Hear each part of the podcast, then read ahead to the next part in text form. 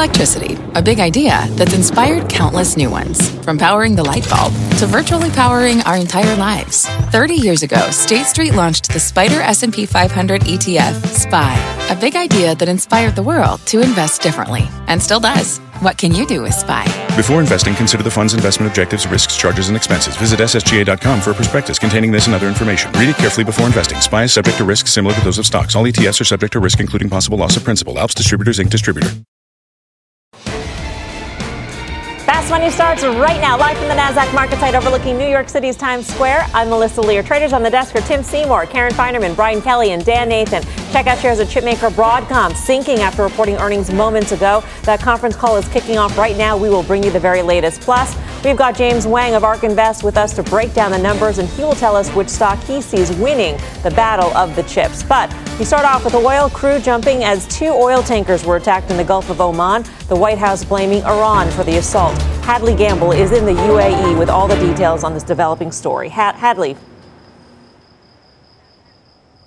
Good evening, Melissa. So essentially what we've seen over the last several hours is an intensifying of the rhetoric on both sides of this issue. U S. Secretary of State Mike Pompeo coming out and attacking Tehran, saying they are responsible for what happened to these two tankers off the coast of the U A E, off the coast of Iran, right in the middle of that uh, Gulf of Oman earlier today. Now, this is a story, of course, that we have been tracking since around six a.m. local time. It's now after one a.m. here in the Persian Gulf. Let's listen in to what Mister Pompeo had to say.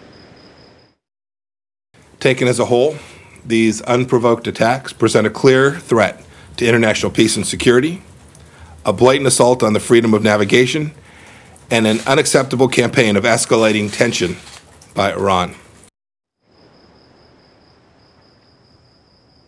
The Secretary of State there saying that this is part of an overall campaign of escalating tensions. You got to remember that just a month ago, four other tankers were also under attack, two of them Saudi tankers. And it was interesting to note how slow the administration and even the Saudis and the U A E as well were to technically blame Tehran on this. And the feeling certainly here in the Gulf states and back in Washington, according to my sources, was they didn't want to come out too strongly and really make the situation worse. But certainly that isn't the case today with those strong words from the U S. Secretary of State. Just to give you a quick run through of what we saw over the last several hours, uh, the first indications that we had that something was really, really wrong in that very, very busy shipping lane, one of the busiest in the world, was around six ten a.m. when one of these tankers uh, released a distress call. This was picked up, of course, by the U S. Navy, who are based in Bahrain with the Fifth Fleet. They responded to that distress call. There was another distress call after seven a.m. as well. Both of these tankers, uh, their captains essentially saying that they were attacked, potentially even by a torpedo. There were flames in the air. The crews had to be evacuated. That was something that the U S S Bainbridge took part in. They got those crews to safety. But it's interesting as well, I think, to note the noise that we've heard out of the Gulf countries. We've heard uh, other than one condemnation by the Saudi oil minister for these attacks. Uh, it's been pretty, pretty light in the criticism from uh, these countries like the U A E, like Saudi Arabia. And that's kind of unheard of, frankly, in the last several months in particular. They've been pretty strong in terms of them attacking Tehran, certainly with what we've seen coming out of Washington as well. And the president tweeting very shortly after the Secretary of State's announcement uh, that while he very much appreciated the efforts of Shinzo Abe, the Japanese prime minister, to really mediate with the Ayatollah, he personally feels that it's too soon to even think about making a deal. He says the Iranians aren't ready, and neither are we. Now, that is a very, very different tone, you'll remember, from what we'd heard from the president even just a few weeks ago when he was saying, hey, just pick up the phone and call me. So tensions here in the Gulf running pretty high, and we're going to continue to bring you this developing story. Guys. Hadley, thank you. Hadley Gamble in the United Arab Emirates. It's been a wild ride for crude uh, as OPEC just yesterday warned of weak oil demand, which sent the commodity crashing to five-month lows. Tim Seymour, put this into, I mean, you know, a jump of two, three percent off of five-month lows. Oh, yeah. So, look, the response in, in spot prices of Brent or crude, whatever you're following today, was kind of disappointing when you consider that we're actually oversold to begin with, or at least look at the charts. And, and the charts will show you that you've actually got Brent looking at basically a downward sloping uh, daily moving average on the fifty, one hundred, and two hundred for the first time in, in a long time. Remember, it takes some time, and all three now downward sloping. You might even have a, a death cross setting up. So um, that that is what it is. In terms of the fundamentals, is is oil, are oil prices a function of supply, or are they a function of demand? And I think it's ultimately a function of supply. Uh, and I think this is a case where uh, that's the bigger issue. The demand that OPEC pointed out yesterday is a concern, and they also pointed out that five-year supplies uh, on O E C D supplies are up at five-year highs. So, look, with a dollar that I think can also go higher, um, the, the, the near to medium term for me on oil prices looks challenging.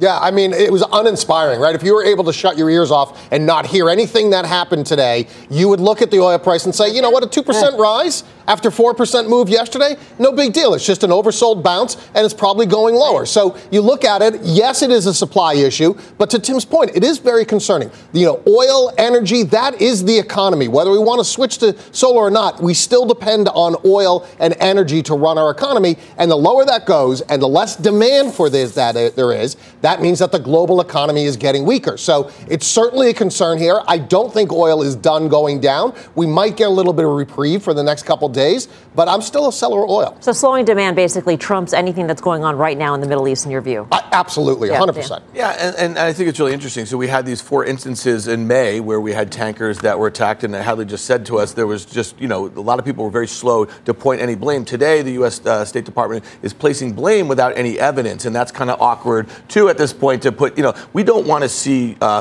global macro tensions kind of ramp up here. So if you guys are telling me that you think oil's weakness up until today was a demand issue, and then you think about just everything that's going on in rates, you know, and you say to yourself, man, the ten-year Treasury yield's back below two point one zero, and what is that indicative of? Is it indicative of a further dovish Fed, or is it indicative of just global growth and the way people feel about it? And you say to yourself, those are two bad things. And then the last thing you just said is you think that Dixie could go higher. It sold off two percent. Right. From those recent highs. We had a breakout in the Dixie. That's not good for oil. And then we have rates going the opposite way.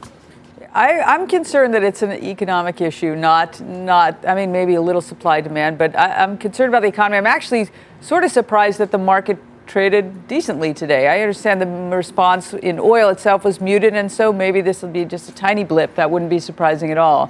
However, it just seems to me the market is a little sort of on eggshells somewhat. And, you know, I don't know that anything really happened on trade today to make it better. I'm concerned. I'm concerned about the economy. Um, the volatility index, I still, uh, I, I would not close to selling puts at all. Anything, I'd be a buyer of more of them. I, I think it was just more pain to come. We'll start to see when companies report. I think FedEx, maybe next week, twenty-sixth. I don't know. We'll start to see. One of the things that, that I, I feel like I was saying in September, which didn't end up being entirely accurate, but I said I thought the Q one twenty nineteen was going to look like uh, Q one uh, twenty sixteen light. So it wasn't going to be. But remember, oil got down to, in January sixteenth of twenty sixteen, down to twenty-eight dollars a barrel on Brent. All commodities were caned. If, it, look, if you look at, at the commodities, and I just think this is happening a little bit later, and I think it's a function of, of where we are with the trade dynamic. And so um, I think we are still fighting uh, this global growth headwind, but look at look at copper prices, look at the C R B Rhind, look at look at the C R B index. In other words, other plays on commodities. Watch Glencore, which to me is a levered commodity play. Um, and and as we talked about with the dollar, despite the fact that I think the euro actually is is.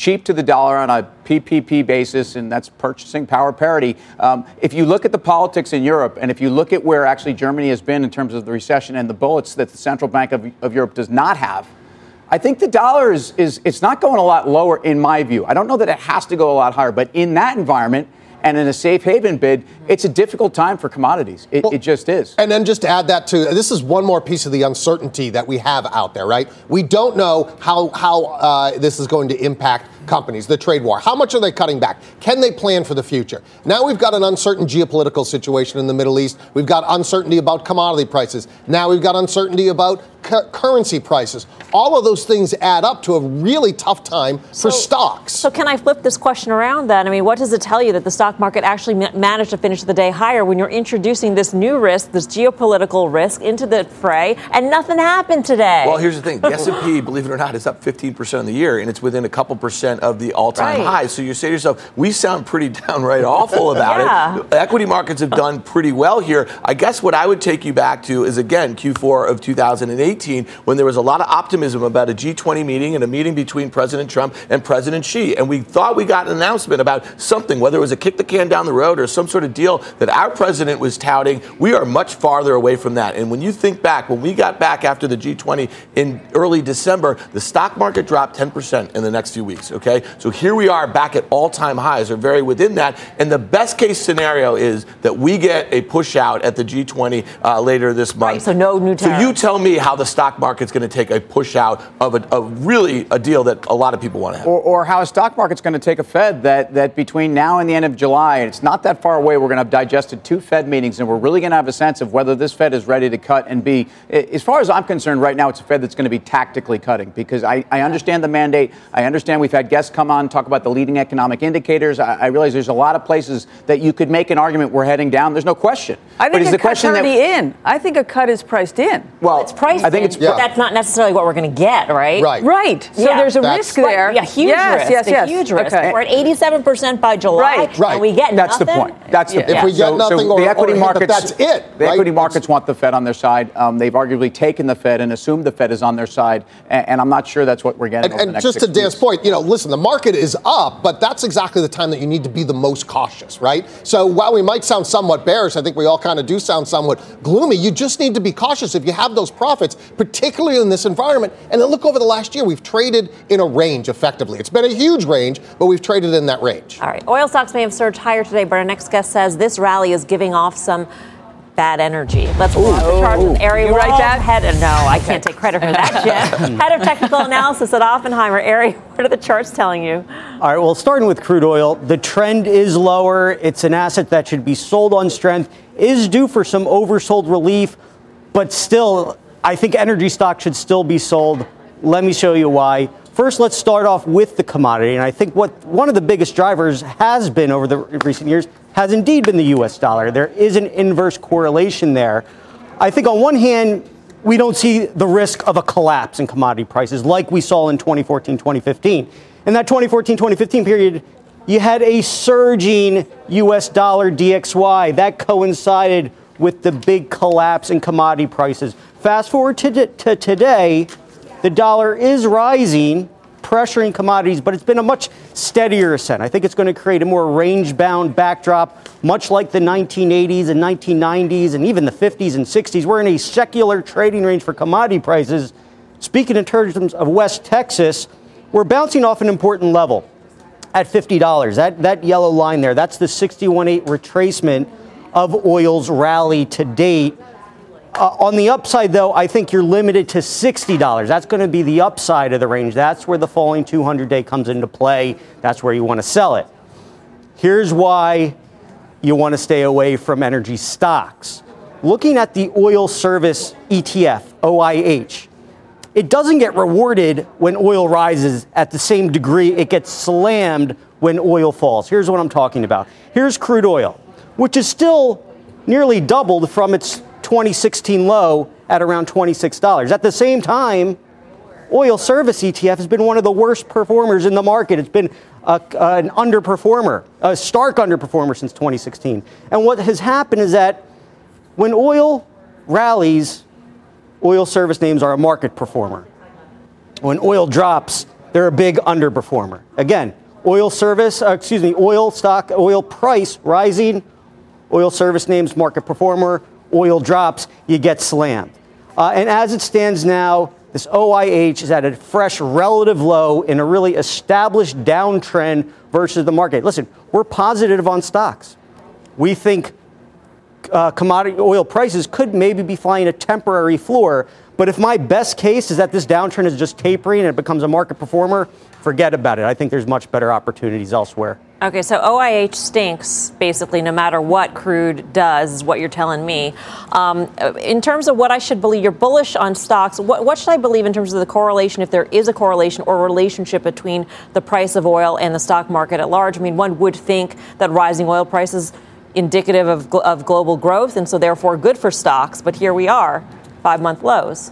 If you look back through history, stocks like stability in these inner markets. Uh, It's, they don't like when, when oil prices surge. They don't like it when oil prices drop. They like these range-bound commodity markets. If you think of the big secular bull markets uh, in the past, the nineteen fifties and the nineteen sixties and nineteen eighties and nineteen nineties, Commodity prices did nothing through those periods. It was price stability.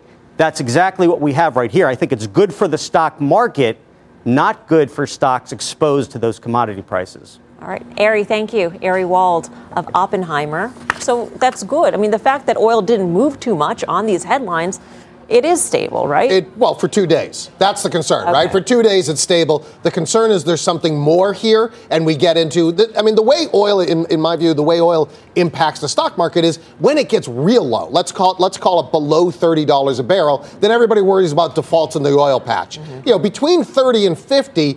You have a geopolitical risk, but then there's the other side to it is what kind of a quote-unquote tax cut is that for the consumer paying less on gas? So it's not a complete disaster to have low oil prices. It is a disaster to have them too low. How about oil stocks? What do we do here? Well, you know, he, he talked about the O I H or the oil services. And just, just to be clear, to stating the obvious, if you've owned Halliburton against the S and P over the last four and a half years, you're down, guess, seventy-nine percent yeah. relative to the S and P. Um, they're trading through those lows I talked about at the first quarter of twenty sixteen. Um, Halliburton's balance sheet is not imperiled. The question is really uh, how is the second and the third quarter going to play out for them in terms of in terms of essentially the drilling dynamics out there. And I, I don't think it's going to go a whole lot better than it has. Um, Um, having said all that, um, at these levels, at, at roughly seven and a half times E V/EBITDA, um, this thing is is a thirty dollar stock without trying too hard. So it's so bad it's good. Well, it, it's I mean that's I'm not going to steal Carter's uh, favorite line, but I, I will say that look, I have been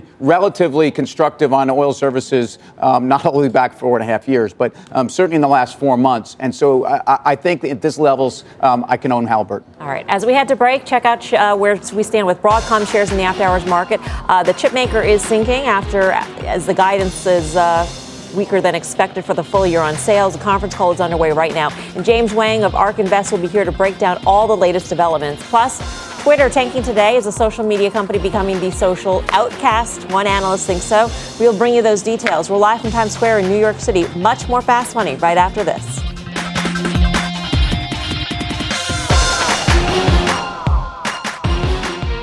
Edward Jones, who knows that just like life, financial planning isn't only about long-term goals. It's about the moments big and small along the way. And when it comes to achieving everyday financial goals, Edward Jones works hard to connect you with someone you can trust professionally and personally. That's why they created their free financial advisor matching tool to help you find a financial advisor in your community. When you take the quiz and get your matches, don't expect just a list of resumes. You'll also see each financial advisor's story and personal interests. And when it's time to meet for the first time, they'll focus on your story, asking questions to understand where you're headed and why. Because Edward Jones knows that at the end of the day, behind every financial goal is a life goal. And that's what really matters. To learn more and find your financial advisor partner, take the quiz at match dot edward jones dot com. Welcome back to Fast Money. Wall Street sounding off on the social media stocks today with R B C issuing a note saying despite all the backlash, Facebook is still the leader of the space as eighty-seven percent of all social media users still admit having an account. This is analysts at Moffett Nathanson put a sell rating, actually reiterated its sell rating on Twitter, pointing to the company's failure to combat its privacy and security issues as more tech regulation looms. Twitter fell more than three percent as a result. So it's been a great year for the social stocks overall, with Snap up more than one hundred fifty percent. Well, Facebook is up thirty-five percent, Twitter up around twenty-five percent. So should investors heed Wall Street's warnings, fly away from Twitter, and just stick with Facebook? Dan? Well, it's interesting. Obviously, the Moffett Nathanson analyst is kind of one of a minority when it comes to Twitter. Twitter's had a good year, but like you said, it hasn't done as well as Facebook. Now, Facebook had a very bad year last year. Why is that? Because we've been talking about this for months. Tim used to write all those op-eds. op-eds. op-eds. I mean, really, it was a nice all the series, spending that they were going to have to do to, you know, to combat bad actors on their platform, secure their platforms, that sort of thing. Um, you know, Facebook has taken that hit. We've already talked about that. Their earnings are expected to decline year over year, and I guess what Moffett Nathanson is saying is that once Twitter finally fesses up here and does and bites the bullet and starts spending more to do the sorts of things that Facebook started guiding to last year, you're going to see revisions lower in their earnings estimates, and therefore it becomes a very expensive stock. Well, I don't think people are buying Twitter on, a, on an earnings multiple right now. And, I, and whether that's right or wrong, I, I think we're actually um, more impressed either by D A U growth, which is now continues to be, even as they root out bad accounts. And I, I, I think one might argue that there's still a lot more work to do. There's been headlines the last couple of days. They're going after Iranian accounts, Venezuelan, bogus accounts. So um, good for them. But, I, you know, they're, they're giving you double-digit D A U growth, which is something that they hadn't done. Uh, and I think the earnings multiple at Twitter, Twitter even though we yeah, still Tim, want them to I, make I just money. Push back. Is, is, you just said people are not buying it. It for that, they will certainly sell it if, if the earnings lack, start going down and the margins start getting contracted. Yeah. And I think that's really the most important point. But, but, okay, so fair point. But the other side of that is, hasn't the market been buying this based upon the fact that you started to see real momentum over the last three or four quarters, that they are no, showing profitability but, but and growth? About, I mean, that's the only reason the stock's higher. What has driven the conversation in this entire sector over the last year and a half or so? And it's really going to only be amplified as we get into twenty twenty. So to me, I actually think that if you're buying it because you're excited about their D A Us, you know, I, I think that's you're thinking about it all wrong, because ultimately if there's going to be a hit to earnings if they start spending. Well, I, I've never gotten comfortable with the fundamentals, but let me ask you this. If there is some sort of universal regulation, right, where the and Twitter is, is you know, is under that umbrella, is that good for them, bad for them? Do you think that gives them a, a you think it's bad because it's expensive? It's bad because they haven't taken their medicine yet. Yes. They haven't done the spending by their own accord, and they will actually, investors will start thinking about what is it going to cost them. They'll start extrapolating what it did for Facebook, which is much more profitable. Right. Obviously, it has a much bigger, bigger right. bank. And it's been a lot of money. Yeah. But how do you explain that, that Facebook trades at, at, at a multiple that's, you know, half or even worse than that of Twitter? And, and it gets back to that it's dynamic. It's a better buy, I think. What, sorry? I think it's a better buy. Well, it, it, it It may be, but uh, you know, you can make an argument that the market's saying exactly the opposite. They're willing to pay a whole lot more for a company like Twitter, um, which is much less proven. Obviously, it's nowhere near the business that Facebook does. And it gets back to some element of Facebook, which is that they can't really tell you what it's going to cost for them to get their security issues. Uh, and again, my, my big point back in those op-eds, Dan, was that, that, that what is Facebook's product? It's data. It's your data. Um, what's coming off the assembly line? What's the cost of goods sold on that piece of a, that product? They still can't tell you what that is. And, and that's something to be concerned about. I just think there's a, an awful lot of uncertainty with Facebook at this point in time. We just gonna we're gonna see a lot more coming out before you can actually kind of get a handle on that. At least for me, I will say though, the wild card in all of this for the social media platforms is Facebook with their new payments play. They're calling it cryptocurrency. It's not really that. It's more of a payments type of a platform, and I don't think that's priced into this stock, nor is it priced in to other stocks. And that could be something that could save Twitter as well. All right. Coming up next, well, I'm Melissa Lee, and you're watching Fast Money on C N B C, first in business worldwide. Here's what else is coming up on Fast. This magic moment. Disney is on a magical rally, and one analyst says this is just the beginning of an even bigger breakout. We've got those details. Plus, there's one burger stock that's soaring, and no, it's not Beyond Meat. Tell me, tell me. We'll tell you the name and what has the chairwoman pressing the buy button. There's much more Fast Money right after this.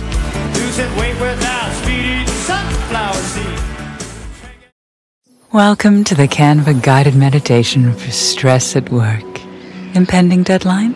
Generate Canva presentations in seconds. So fast. Brainstorm got too big? Ooh. Summarize with A I in a click. click, click, click. Writer's block? Release with Canva Magic Write. Stress less and save time at canva dot com. Designed for work. Canva. What's on the horizon for financial markets?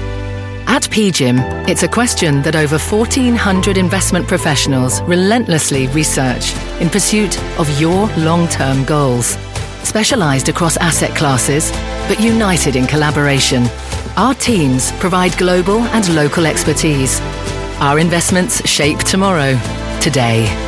Pursue your tomorrow with P G I M, a leading global asset manager.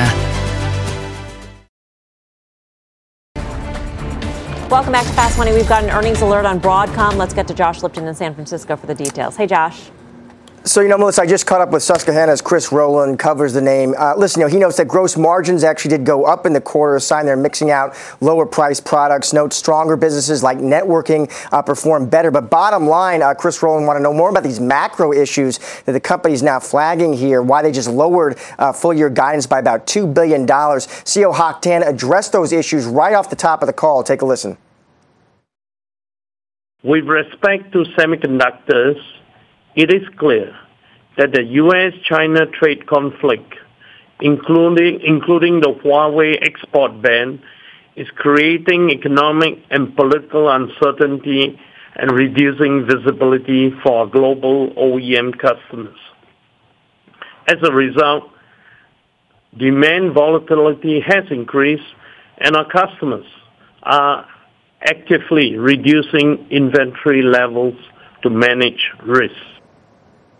Now, one of the first questions in the call, Melissa, was uh, analysts asking Hock Tan, could you help quantify Huawei's impact a bit more? Uh, and Hock Tan saying Huawei did represent about nine hundred million dollars of revenue last year, uh, but the guide down he's given, and he made this very clear, was not just because of Huawei. It was not one customer, uh, not one company, but b- broader, really, macro uncertainty. That's what they're looking at. Uh, he did try to give some positive colors, said, listen, fundamentals of the business are intact, said they're positioned very well for five G, uh, but you can clearly see the reaction there right now from investors. Guys, back to you. All right, Josh. Thank you, Josh Lipton in San Francisco, down eight point five percent right now, Dan. Yeah, I, I think this really highlights the fact that we're not seeing the tariff effect on uh, finished goods right now. We're seeing it in the supply chain. We're seeing the disruption. When you think about who Broadcom's biggest customers, we know that Apple is a twenty percent yep. customer. We know that Huawei is a big one. And this is probably one of the first reverberations that we're going to start to see. And get ready for these sorts of announcements in July when companies are giving forward guidance um, you know, on their Q two calls. And, and if you're not expecting a positive announcement to the China deal, this is going to become more, uh, more. Uh, we're going to see it more often, and you may even see some uh, pre-announcements in the next few weeks. By the way, we're seeing weakness in the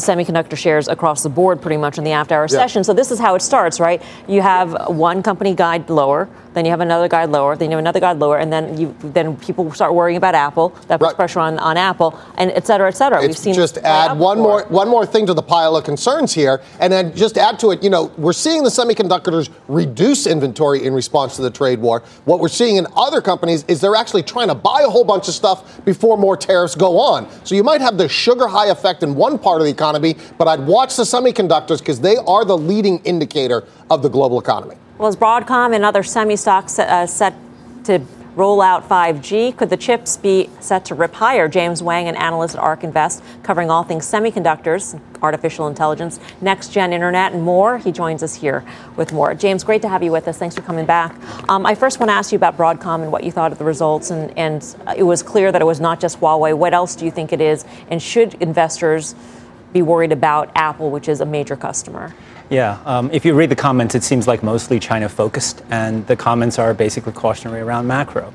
Um, we've never been big on Huawei. To, to us, Huawei, uh, sorry, on, on uh, Broadcom, it's always been an operator's company. Um, this is all about rolling up companies and squeezing out efficiencies. We're more interested in our funds to invest in companies that are growing and actually creating opportunities. Companies like A M D and Xilinx, who are much more in control of their own fate. You don't see companies like A M D, for example, printing down uh, because they're still relatively small. In our tough macro environment, when you go for smaller players, they can they can grow despite a macro headwind. Still, macro still hits everybody, right? I mean, the concerns about China hits hits a lot of chip companies no it matter hits. what. And so what are some of the extrapolations that you might make? Um, I, I don't think it hits everybody to the same degree. I think sure. the more mature you are as a company, the harder it hits you because you're more correlated to G D P growth, more to trade. Um, if you look at some of the younger social media companies during oh eight, oh nine, they just grew right through it. Apple, you couldn't even tell they were they were having issues. So we're looking for companies that's building products um, that are more macro agnostic, um, that don't have a you know three five percent revenue share or hit from from a Huawei situation. So from your standpoint right now, what are the major drivers, or what is the major driver in semiconductor growth right now? Now. Um, topical is five G. Um, I think it is important, but we don't view it quite as a disruptive innovation. I think the disruptive phase was probably three, three or four G. It's more, more like a sustaining innovation in that classic parlance. Um, we think A I is actually going to be a very sustainable trajectory for the next uh, uh, three to five years, and even beyond that. I just gave a presentation earlier this week in COGEX in London. Um, I'm tracking over sixty companies building A I chips. I think that's going to be a very productive field. How should we think about, uh, the U S is obviously the major player in A I, but China is, all, is pretty big as well. So exactly. How should we think about China's contribution to this sort of trajectory of growth? When China's trying to really focus its efforts on its own semiconductor industry, the possibility that China might be building its own A I chips. they're certainly doing that. Yeah. So I, I looked at all the venture capital invested in the field of artificial intelligence chips. forty percent went into Chinese companies. Wow, forty percent. thirty-five percent went to U S companies. So for the first time, despite the U S having the name Silicon Valley, more money is being pumped into silicon for the most important chip architecture, you could argue, um, than it is for the U S. And that's uh, mostly to a company called Horizon Robotics. Um, so definitely China, uh, I think this trade war, they've already felt it, right? They wanted silicon and semiconductor independence from the U S for a long time now. Um, A I is actually a great reset point because the classic players who typically control this industry, Intel, with the x eighty-six instruction set, they're not in the driving seat anymore. A I is built on top of frameworks which are instruction and chip agnostic. So A I, China actually has a chance to, to be in the driver for, for this industry. So how do you factor that into the companies that are here in the United, U S semiconductor companies that investors are saying, that's the way you have to play A I if you're not thinking about the possible rise in China in a matter of years potentially with their own A I chips? Um, I, I think it's a little it's a little hard to tell. We're certainly considering the possibility you end up with two scenarios. Um, the A I companies out of China serving the domestic market uh, and the U S and some of the European companies serving the rest of the world. It remains to be seen if, uh, if globally other customers will be willing to take Chinese A I chips. They still have to prove themselves. They're very early in the software process. I don't think they're quite there yet. You can be in a Huawei Z T E kind of position, right, exactly. With that industry. Exactly. Okay, James, always great to have you. Hope you'll come back. James Wang of ARK Invest, who covers semis there. Tim, what do you think? Who makes complicated stuff sound really interesting. So that, that's good for James. And, and, you know, back to Broadcom. Look, this is a company that's going to have ten billion dollars in free cash flow in twenty nineteen. It's a company also that we talked about silicon. I mean, the two hundred, four hundred G uh, silicon ramp is still a big, big deal for them. And Huawei's only three to four percent of their revenues. I think Apple may be a bigger deal than Huawei in the short run. But I, I like Broadcom here. I'm more concerned about what they're talking about, what Dan's talking about for the economy at large, right? Mm-hmm. This concern that they have for the second half of the year and trade war. And I think, unlike last time, unlike the, in the fourth quarter of last year, where things turned around pretty quickly,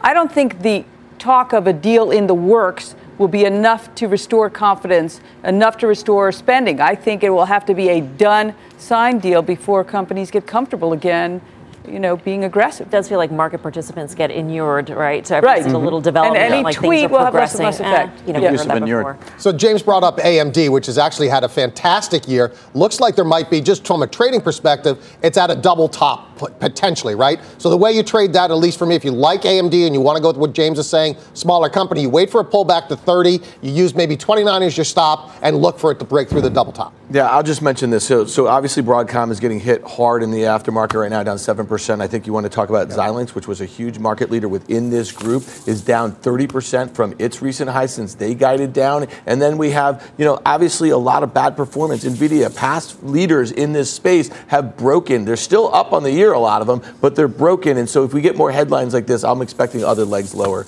in the space. All right, coming up, the delivery war is heating up as Target launches same-day shipping across the country. Who will win the big box battle? Plus, Karen here is hot for one burger stock mm. that's on fire this week, and it's not Beyond Meat, the name, when Fast Money returns.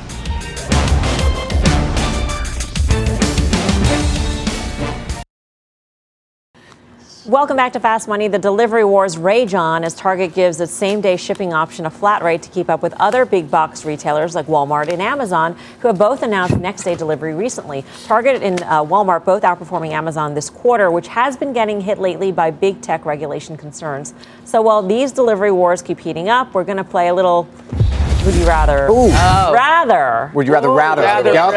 rather. The animation, would you rather, uh, rather? That would be too much oh, for Guy, by the way. Well, that I extra know. rather. It sounds easy to understand and straightforward. What is it? Target, Walmart, or Amazon, Tim?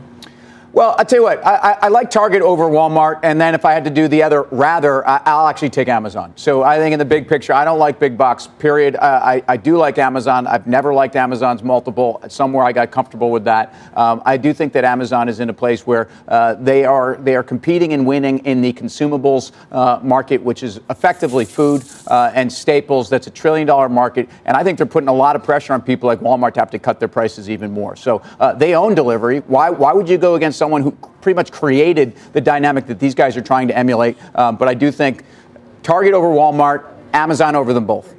Karen? Uh, it's tricky, actually, because Target has run so much in the, la- in the last very short while. So I- I've liked Target, but I, I think actually maybe Amazon at this level, and the reason what? I know just because Target's run so much. Shocking. The valuation gap between the two has not Titan. collapsed, but it's narrowed. Uh-huh. And so uh, Amazon's scale makes me sort of lean a little bit toward Amazon. My portfolio isn't that way, which should make me change it. But, and then the second part of the rather, I would rather Walmart than Amazon. That valuation dynamic or, or, or differential is exceedingly high. And so I, I you know, I, I obviously Amazon is the one to beat here, but there's a lot of room where it could trade. In, Should we interim, be worried so. about a Walmart with Target going after the the shipping option? Uh, yeah, I think so. I, I think of all of them, Walmart's, I mean, Walmart's done very well, but of all of them, Walmart's probably the most vulnerable at this point in time, primarily because the price action of it, it's moved up quite a bit.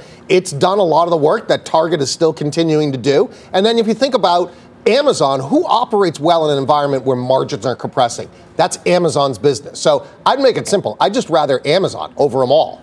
I don't think anybody's playing the game right, by the way. No, Keep I, going, Dan. I, I, I mean, that's right. I don't think yeah. I'm going to make it even more. Just one choice. I think it's. I think it's. It's basically a, a tiered option yeah. that you have to. So you're saying yeah. Amazon, Target, Walmart. I'm just saying Amazon. You can sell the other ones. Sorry. Oh. A two by one, would you rather on, sell? Anyway. All right, so yeah. Walmart at one ten and Target at ninety, they're epic, epic double tops. They're back to their prior two thousand eighteen highs. I think, like to your point, they've run a lot to those points. I would be shocked if they can meaningfully get above them. But on the flip one? side of that, neither. And on the flip side of that, not playing, Amazon, not playing. Rather if we get a breakout in the market, I'm not saying we are, that thing's going to make new highs. See, no one played the game right.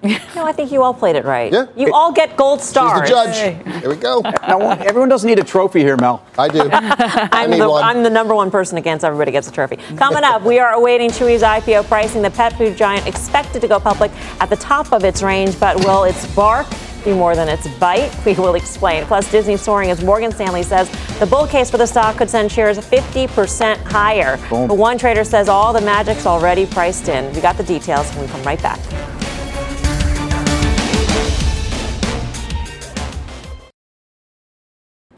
Welcome back to Fast Money. The I P O market keeps barking as we await the I P O pricing for pet supplies company Chewy. Leslie Pickers at the New York Stock Exchange with more on this. I'm sure you've heard every single pun, metaphor, everything under the sun. I have, but that's a new one, Melissa. I'm impressed, especially after, you know, the span of the day. But uh, the pricing call has been ongoing for over an hour now. We're still awaiting a final decision for Chewy's I P O. Typically, though, when a price range is hiked, as Chewy's was yesterday, that means the company will opt to price at the higher end of the new range, or at least above that.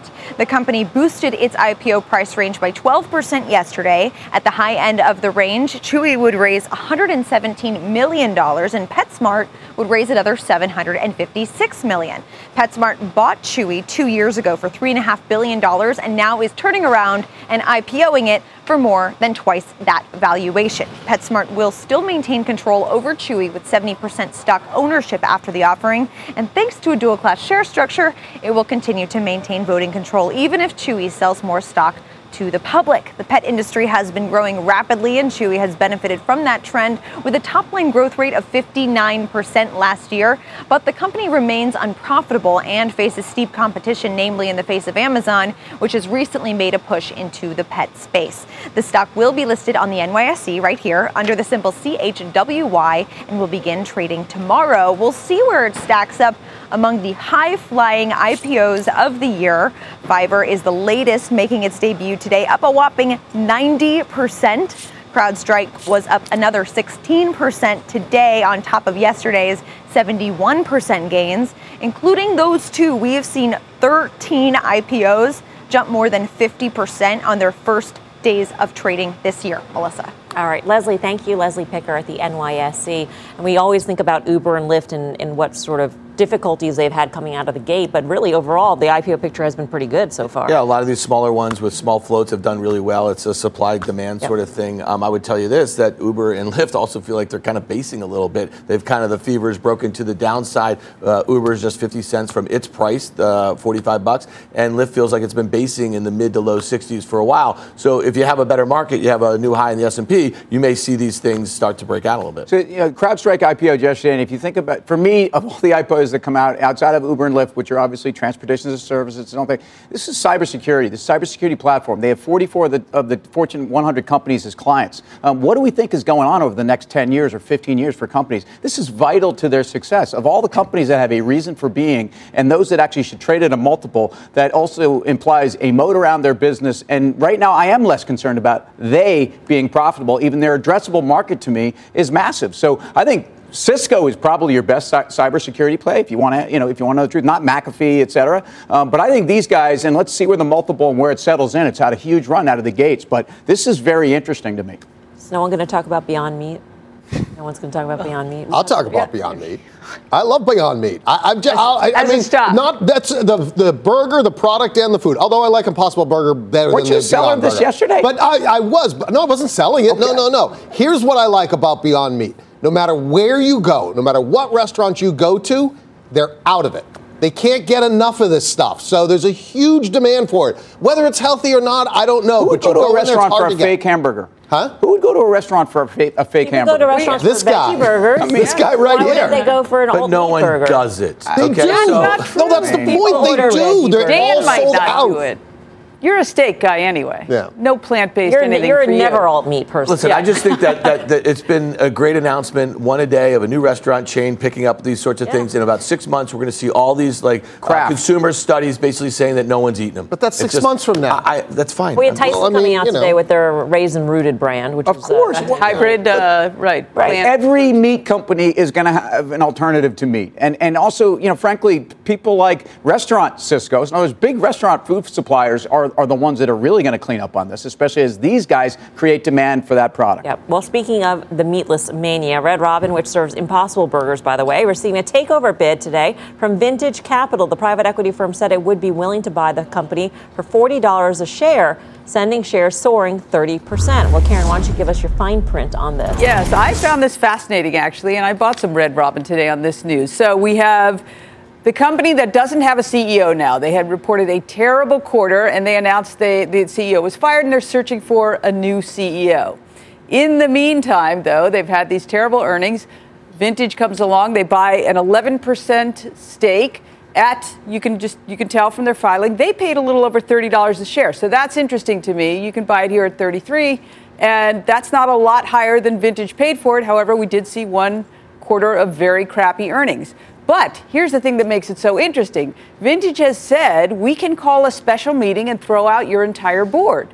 And that's a really powerful tool to have, especially when you talk about being willing to buy the company for forty dollars a share. However, that is subject to due diligence. So the board came back tonight and said, or today, and said, we'll consider any bona fide bid. Well, of course, they have to consider. That's their job. That's they're on the board. They have to do that. But it was really kind of a dig at the company that we don't think your bid is really bona fide. You haven't. There's no financing secured tweet that went along with it. So there's that. That would mean fin- that, that would mean, of course, financing was entirely secured already. So I spoke to uh, Brian Kahn from Vintage today, and he feels that on a store basis, not with the overhead, but on a store basis, this is really an attractive franchise that could actually be worth a lot more in a different structure, maybe a different owner, but also focusing on different things like franchising more, for example, doing, uh, you know, they have a lot of real estate, getting some value out of the real estate. And so they think it's attractive. We'll see how the board responds to them beside just this just this letter of we'll consider any bona fide offer. So now the stock has traded, I think, more than thirty percent today of the float. Everybody who bought stock today is an A R B who wants Vintage to be successful in this endeavor here. So this is a very interesting situation. The board's response is not enough. The, a lot of pressure is on them. I wouldn't be surprised if they get calls from shareholders and from potentially other bidders. And they're going to have to come back soon and say, we're considering a process. Or they can be difficult and sue Vintage. That right. could happen as well. But Vintage, they're not, they're not patient guys. They will. I think we will see something in short order here. Keep I'm long. Posted. I think it's interesting. Yep. Coming up, Disney beating rival Netflix at its own game as Wall Street doubles down on the stock ahead of its streaming debut. But has Disney come too far too fast? More Fast Money still ahead.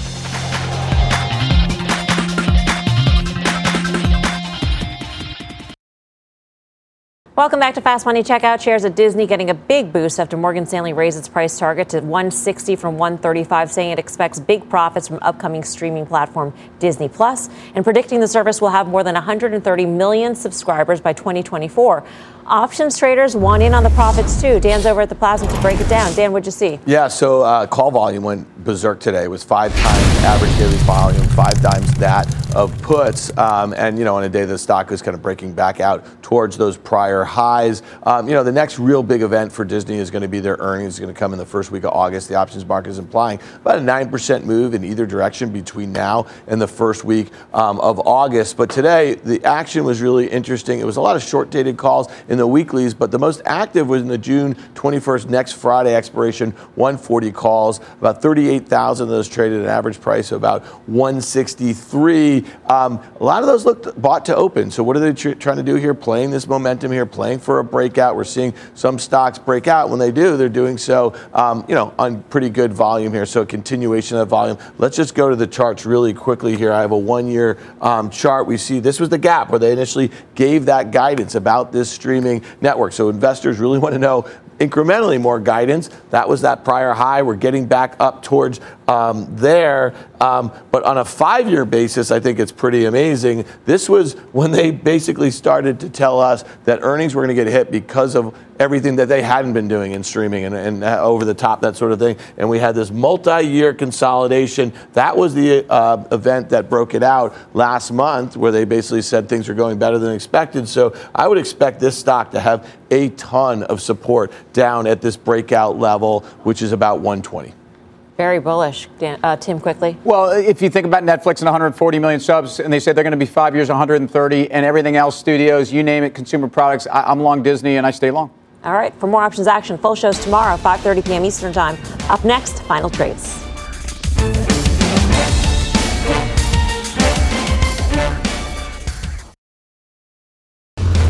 Final trade, Tim?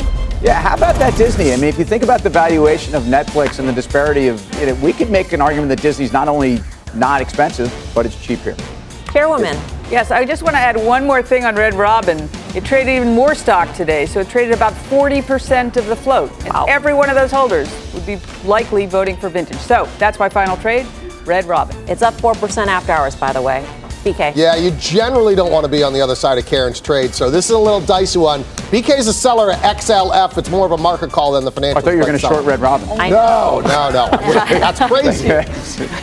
Danny? Uh, yeah, I think the most impactful thing that happened today was that guidance after the close by Broadcom and the reasons for it. I think you continue to sell semiconductor stocks on rallies, especially into the Q two uh, earnings in July. All right, that does it for us. See you back here tomorrow at five for more Fast Money. Meantime, don't go anywhere. Mad Money with Jim Cramer starts right now.